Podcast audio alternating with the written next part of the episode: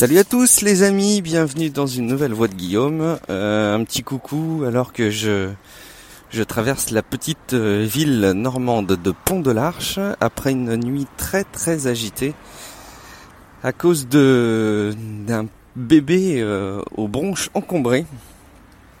Alors ça me faisait plaisir ce matin de de partager un petit peu avec vous cette promenade matinale avec bébé malade et puis voilà, de vous confier un petit peu mes, mes malheurs.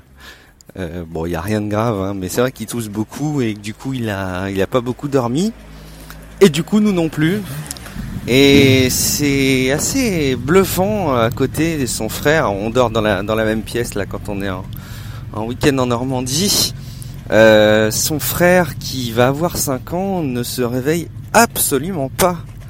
Ah ça je suis complètement bluffé. Euh, les bébés, je pense que ça doit être sans doute une caractéristique euh, physiologique, hein, que les enfants soient capables de dormir d'un sommeil tellement lourd qu'il a ça, c'est rigolo, c'est une, moto qui passe en, habit du Père Noël. Il y a des gens qui s'habillent en Père Noël qui font une virée en moto, assez sympa. Euh, les enfants ont une capacité à ne pas euh, être gênés par le, bruit la nuit, donc comme le cas de mon grand garçon. Et c'est assez bluffant donc de voir qu'ils peuvent faire complètement abstraction et dormir comme des masses.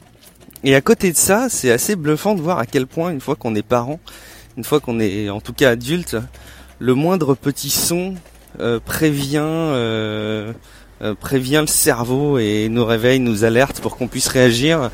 Je pense vraiment que ça doit être une, une, caractéristique biologique. Si jamais vous avez des connaissances dans ce domaine, n'hésitez pas à me à m'en dire un peu plus j'ai vraiment le sentiment que c'est c'est fait exprès quoi, que c'est une caractéristique de les qui, a été euh, sélectionnée dans le cadre de l'évolution euh, de l'être humain qui permet donc euh, aux enfants de faire abstraction du bruit de leurs frères, sœurs et, et, et des dangers environnants dans une certaine mesure et qu'à côté de ça les parents soient aient un sens très développé pour pour pouvoir réagir en cas de besoin.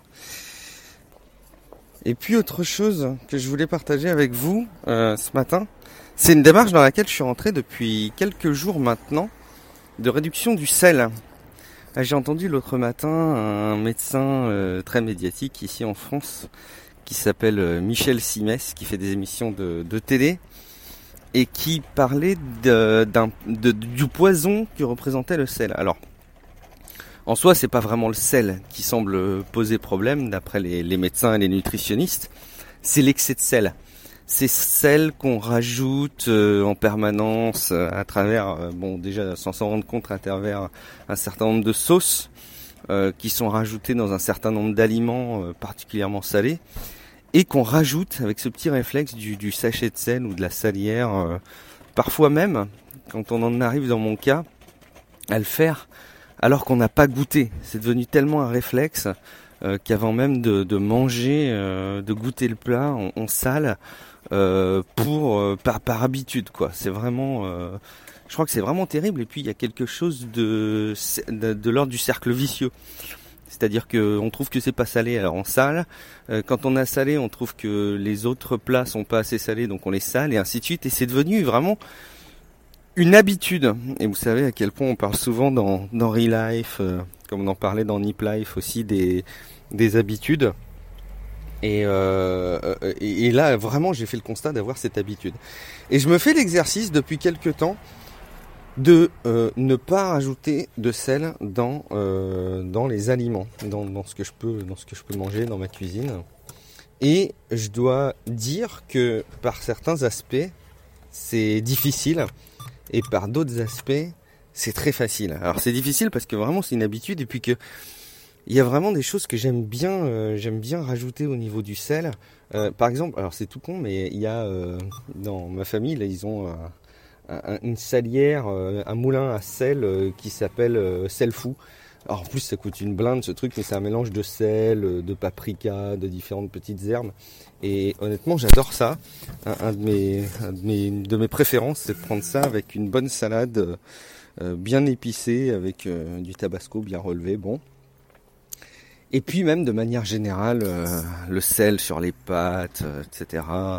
C'est un exhausteur de goût. Et puis vous savez peut-être à quel point j'adore les émissions type Top Chef, Master Chef, les émissions de cuisine à la télé, où les chefs insistent quoi. Ils disent il faut assaisonner les plats, il n'y a pas de sel, il y a pas de sel. C'est rare qu'ils disent il y a trop de sel d'ailleurs. C'est assez, euh, flagrant de voir qu'il y a une espèce de, mouvement de communication du sel euh, dans ces, dans ces émissions-là qui dit euh, il, faut rajouter du sel, il faut assaisonner. Sous-entendu, c'est pas assaisonner s'il n'y a pas de sel. Et bon, je vais pas contredire des grands chefs étoilés, hein, parce qu'ils ont leur ils ont leur connaissance, ils ont leur savoir-faire, ils ont leur expérience, mais malgré tout, je le mets un petit peu en perspective de ma vie, et c'est vrai que je consomme quand même pas mal de sel. Et du coup, j'ai arrêté. Je suis pas parti dans une démarche de réduire, gna gna gna, parce que peut pas trop arriver à, réduire le sel. Je, je pense qu'on se rend pas du tout compte en fait du sel qu'on consomme. Et j'ai purement et simplement éliminé le sel euh, de ma cuisine. Donc c'est-à-dire qu'avant quand je faisais des pâtes, je mettais du gros sel euh, dans l'eau de, de, cuisson. Euh. et en fait, en plus, paradoxalement, c'est dingue parce que faut rajouter des tonnes de sel pour que ça se sente sur les pâtes, vu que c'est dans de l'eau de cuisson. Et, évidemment, à plus forte raison quand je quand je mange quelque chose que, enfin, quand je suis à table, quoi, je ne rajoute pas non plus de sel. C'est pas évident et en même temps, on retrouve des, je trouve qu'on retrouve des goûts. Et après, on constate qu'il y a des plats qu'on trouve trop salés. Typiquement, euh, une fois qu'on diminue le sel et qu'on va au McDo, quand on goûte, même, enfin, les frites sont pas trop trop salées au McDo. En tout cas, elles le sont moins que pendant un temps, je pense. Et, au Quick, je crois qu'elles sont même pas salées du tout. Euh, on vous propose du sel à côté, mais elles sont pas salées du tout. Eh ben franchement, c'est devenu insupportable et ça donne soif en plus. Une fois qu'on a diminué le sel et que euh, et qu'on mange ces trucs-là, ça donne particulièrement soif. C'est ce qui me laisse d'ailleurs imaginer qu'une fois que, enfin, sans, sans qu'on réduise le sel, euh, quand on consomme euh, des aliments avec régulièrement trop de sel, eh ben ça, ça en enlève la particularité qui vous donne envie de boire, quoi. Et vraiment, c'est un changement hyper intéressant je vous invite à regarder vous si vous salez régulièrement vos plats euh, de manière, euh, j'ose pas dire compulsive, mais plutôt euh, par habitude. Bah regardez, ça vaut peut-être le coup de, faire la même démarche. Et puis il y a, d'excellentes finalement alternatives pour donner du goût à ce qu'on peut manger. C'est donc c'est Michel Simès là dans l'émission de radio qui en parlait. Il existe pléthore d'herbes et d'épices qui permettent de relever les plats et de les assaisonner justement. Et euh, sans pour autant consommer du sel. Et il dit à quel point au contraire ça c'est très bon pour la santé. Euh, typiquement rajouter de la ciboulette euh, de la coriandre du persil tous ces trucs là sont hyper bons pour le corps et à, contrario ils vont enfin ils vont nous amener à consommer moins de sel qui est pour le coup mauvais pour le corps. Encore une fois, hein, c'est pas le sel qui est mauvais, c'est le trop de sel.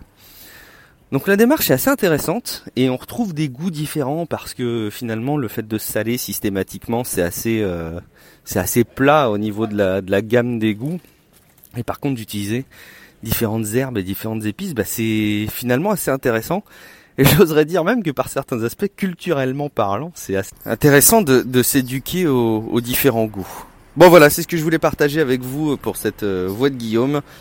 Un réveil suite à une nuit de cauchemar et mon objectif de réduction de sel. Passez une bonne journée et à bientôt dans une prochaine voix de Guillaume. Ciao.